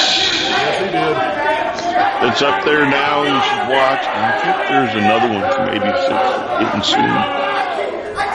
The one up now has Dusty Rhodes versus Flair for the world title, in which well, I'm not going to spoil it. And then there should be one with Morton versus Flair that was supposed to have been very, very good back when it occurred in '86, uh, according to the magazines. I never saw it, but it kind of uh, put Morton up there in the fact that he could have had a nice singles run and been okay. So just throwing it out. Now back to you. Oh wow! Whatever, whatever social justice thing you want to get on. Actually, Let's I'm, talk more about that Corey Corey Graves guy. How dare he speak to Renee that way? actually, I've We got, love you, Renee. actually, I've got a match uh, from 2016. David Starr, uh, David Starr versus Michael Elgin from Atlanta, Georgia. That's a really match. I don't think it's ever, I don't think it's ever seen the light of day. Uh, instantly going to the Google. Let's see if we can find it. David Starr is a great, great wrestler. Oh so God, yes. I'm inclined to take your word. For Was that one. he was he the one that uh, they're blowing up about overseas where he steps on the title? Yes, he's the one that stepped on the WWE UK Championship. Yeah. Apparently, that's a big, big no-no. We don't step on titles. No, Yeah, Kevin Owens. Kevin Owens did that to the U.S. title when he feuded with Cena, and he. I think he slipped. I think he slipped. Oh, you know, okay. But yeah, David Starr is really good. According to CageMatch.net, there's some matches out there. yeah, they even mentioned Atlanta Wrestling Entertainment. Yeah. What do you know? The real AWE. Says who? Uh, Murder One and uh, the other guy that runs it. I can't remember his name. Why do I always forget? Then Wheeler. Yeah, Wheeler. Josh Wheeler. Yes. Uh, realistically, murder, Josh. I miss y'all, but next time, pay me. Ooh. Bam. Ouch. There it is. That's a hollow. And, oop, yep, that went right through. I think that's a headshot, sir. Uh, so, let's see here. Again, it's so cer- main it- event It's, of. it certainly Go it certainly wasn't a shot in their non-existent wallet. Oh, oh, oh. And now he's pouring gasoline on the wound. Oh no, there was Damn one. it, there was one day where Josh said he was going to the ATM, and I didn't hear from him for a week. Mm. Oh. I mean, he could have gone to Poughkeepsie. You I know, hear the ATMs there are pretty mean. maybe he had that that whole you know hey i i i got i'm sick i'm not feeling well i'm going to go to the doctor when i'm done at the doctor then i'll go to the atm Right. maybe maybe his car broke down on the way to But the I got to I got to stop and get a shake first. R- right, I love right. milk. Yeah. yep okay. i love me a milkshake Can't. Yep. I'm gonna call a tow truck driver. diner. Yep. hmm we're, we're going to go to we're going to go to cookout we're going to get a Mm-hmm. milkshake when we got the milkshake Then I'm going to go to the doctor because you know I'm not feeling good. And after I go to the doctor, I'm going to go to the ATM and I'll be back. Yep. hmm I poor guy had something going on. I mean, I feel for him. Social justice. Am I doing it right? Mm, no. Damn it. I mean, the social justice warriors can't even get this shit straight right now. Beep. Uh, 1042. Damn it. Somebody slow on the ball tonight. Woo. You can't beat me. Nobody beeps the kid. As Brian would say, the FCC won't let him be. Uh, ooh, that's such a good line. Apparently, All right, so family member. Sorry, Man. Enzo. Sorry. So let me guess. Basically, if this actually works, oh, it might, it might, it might. Okay. So for the reasons involved, it could come down to something like this. You talked your way out of this? You betrayed me. No, I didn't. Honest. I ran out of gas. I had a flat tire. I, I didn't have enough money for cab fare. My tux didn't come back from the cleaners. An old friend came in from out of town. Someone stole my car. There was an earthquake. A terrible flood. Locust. It wasn't my fault. I swear to God. I, I win. It, the guy's just got troubles, man. I mean, show some show some sensitivity, some compassion, some decorum. some decorum, some couth. Oh, you are so full of graves it ain't even funny. No, Oh, you leave that man alone. nabbit. That's it. I'm calling Renee. Tell her I said hi. I will. Hello, Renee. Actually, I will not, No, you better not. because then I'd end up getting beat up with barbed wire and all sorts of craziness. I'm a, I'm a pass on that. Actually, I'm a pass. Hey, Mr. Moxley, how you doing? Sorry, sir. I'm just gonna sit over here. Uh, you can uh, reach me, however, at uh, strcp at 21. uh, msn.com, and we can discuss Moxley how you can come on the show and talk to Stan personally. Oh, jeez. Good God. I, I imagine be he's funny. the kind of person that, when unleashed, is not not safe. that would hurt a lot. Hey, I'll even I'll even get him to a show for you if if you want. I mean, you know, the price is right. I'll I'll sell them out, Wow. and then it'll just be corner. There won't even be a two anymore. Welcome to the wonderful wrestling corner. The pimp daddy is on the corner. Better have my money. Boy, this went south fast. Yeah, it did. Uh, So- so, Oh, Go ahead. so- all right. So here's something that you know. Again, Cornette is a, is is just full of wisdom, and I never put two to two together on this. But he brings up the fact on one of his shows that uh, when Virgil's in the WWE, Virgil gets named after Dusty, right? Virgil, Virgil Runnels, and that when Virgil goes WCW, they change the name to Vincent so that Dusty can then just turn around and stick Vincent Kennedy McMahon, pal. I thought I was like, how did how do I miss that? How does that go on for twenty years, and now I have to learn from Cornette? the Like sad nobody thing else is, picked up on that. the sad thing is, Dusty comes in and they do what they do to him. And he's like, okay, cool. He just and he makes money with it. Like he's just like, all right, I'm gonna laugh all the way to the bank. Mm. Put me in polka dots. Put me in a straw cap. I don't care. Mm-hmm. Yeah, it's amazing. Funny, funny, great.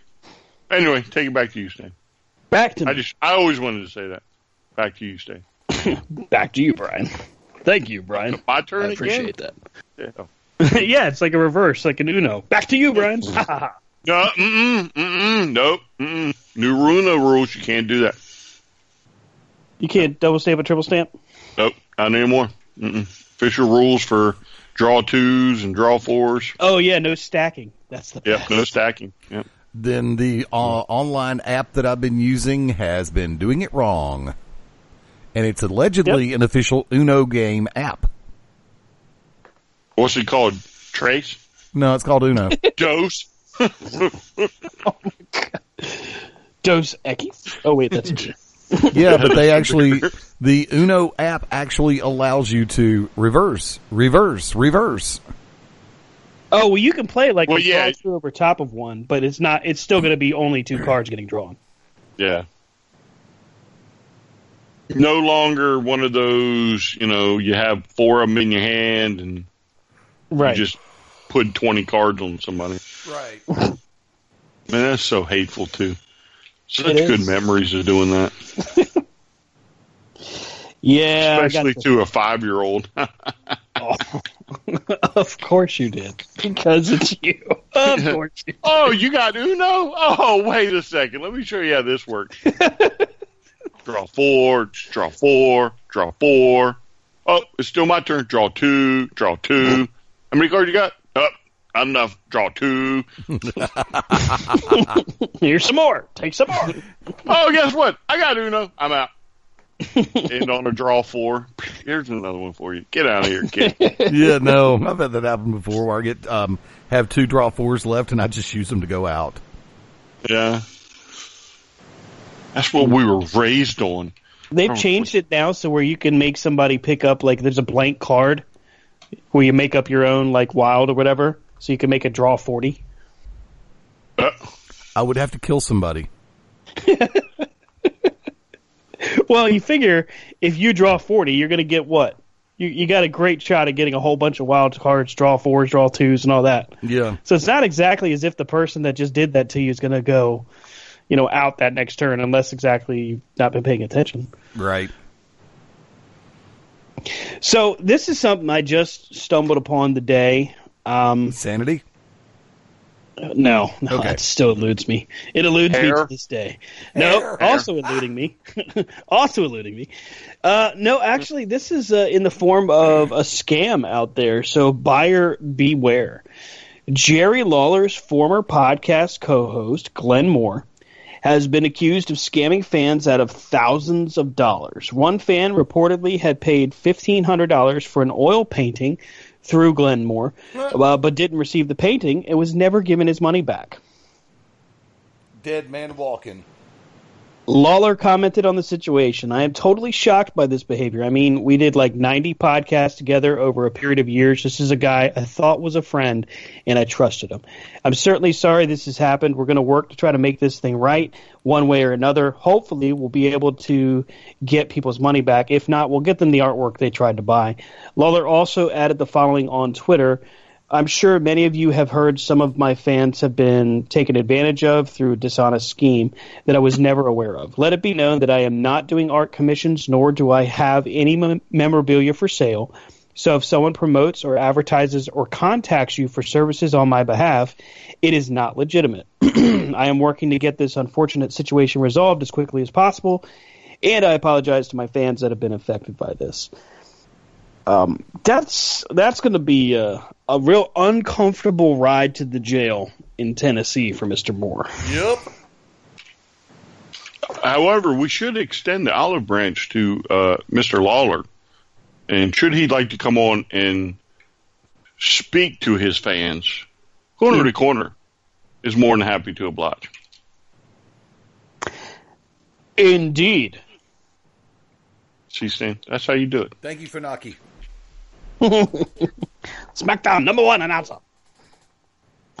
Uh, you know what? Hey, Mr. Lawler would be very, very welcome here at all times. Oh, oh, he'd be funny. He'd be so funny. He would be. He'd would be a love- blast. Probably better than Stan. Well, I mean, then it would just be King Corner. The King's Corner? King's Corner. Yes. Yeah, because the Queen would have been left out. Ouch. That, that hurts. That hurts. Hey, you can't cut us off. Yeah, really. I think we just got played out. What the what the what? Uh, well, I guess that's gonna do it. I guess we're done. Uh, um, okay. Well, I, I guess that's our cue, Brian. I guess we've been we've been told. we're not we're not getting cut off. You're not cutting us off right now. If he presses the button, what do we do? What do we do, Brian? You keep talking. You talk over the music. Well, we definitely want to thank everybody for tuning in this week. We had a lot of fun talking about Sting and The Undertaker, and The Undertaker and Goldberg, or The Undertaker and Hollywood Hogan. What would have happened if Hogan, excuse me, if The Undertaker had jumped ship to WCW? That would have been a tremendous thing to watch. I can definitely guarantee that because I think The Undertaker, in and of itself, the the guy behind The Undertaker really would have had a major role. So that would have been really interesting to see. Now, question is, will we ever see the Undertaker versus Sting? That I think is going to be the ultimate question.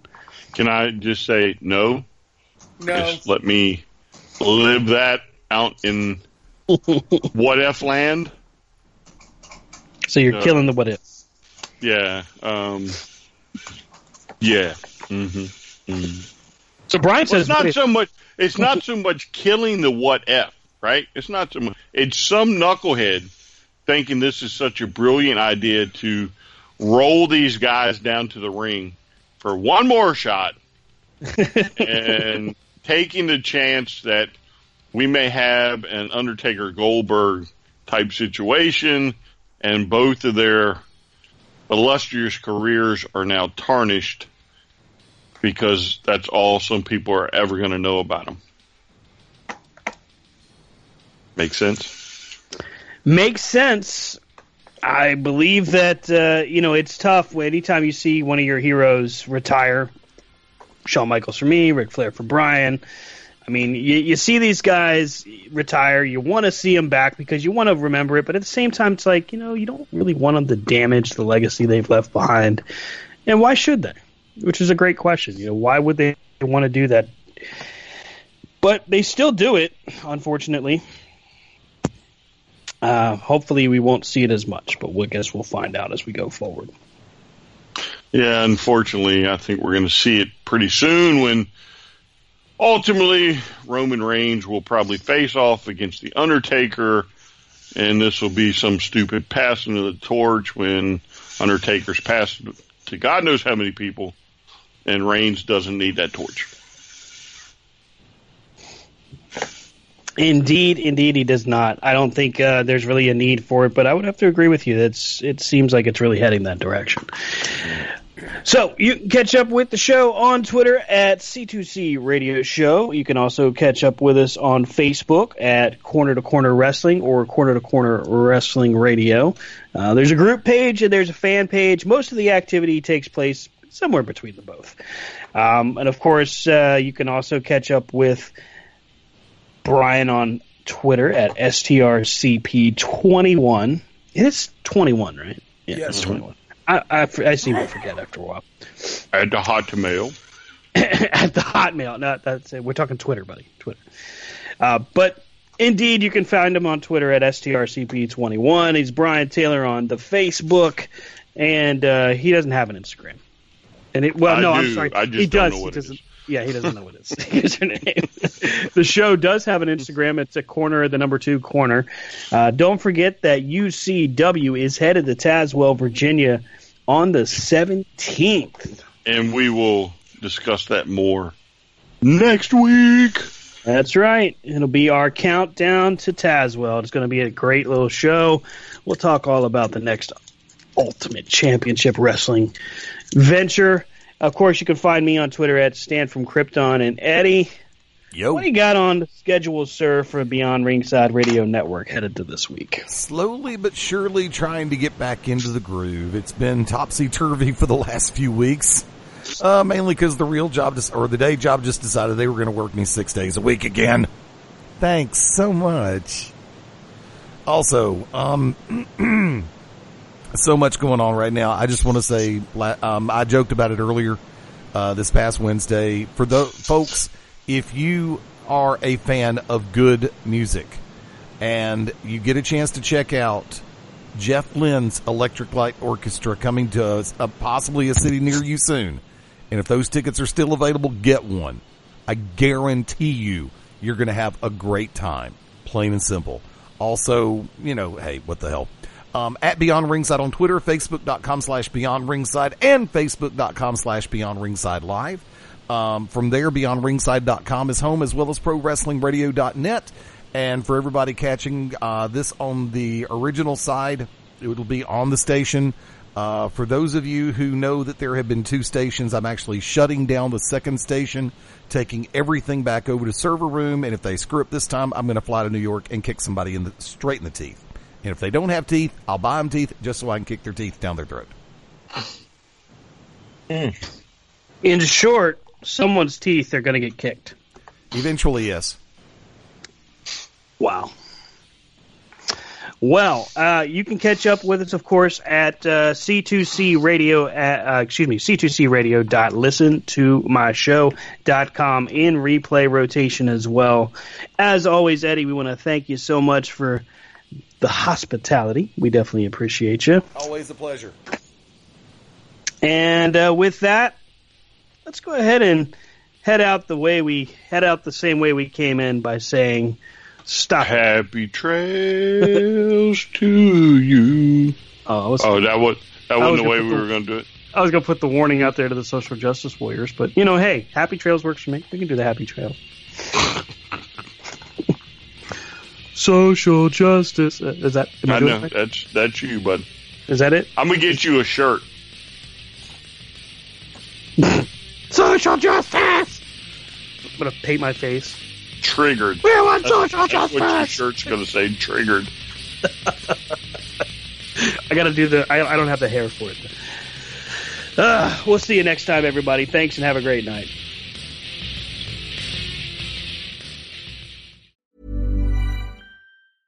Hey, it's Paige DeSorbo from Giggly Squad. High quality fashion without the price tag. Say hello to Quince. I'm snagging high-end essentials like cozy cashmere sweaters, sleek leather jackets, fine jewelry, and so much more. With Quince being 50 to 80% less than similar brands. And they partner with factories that prioritize safe, ethical, and responsible manufacturing. I love that. Luxury quality within reach. Go to quince.com slash style to get free shipping and 365 day returns on your next order. Quince.com slash style.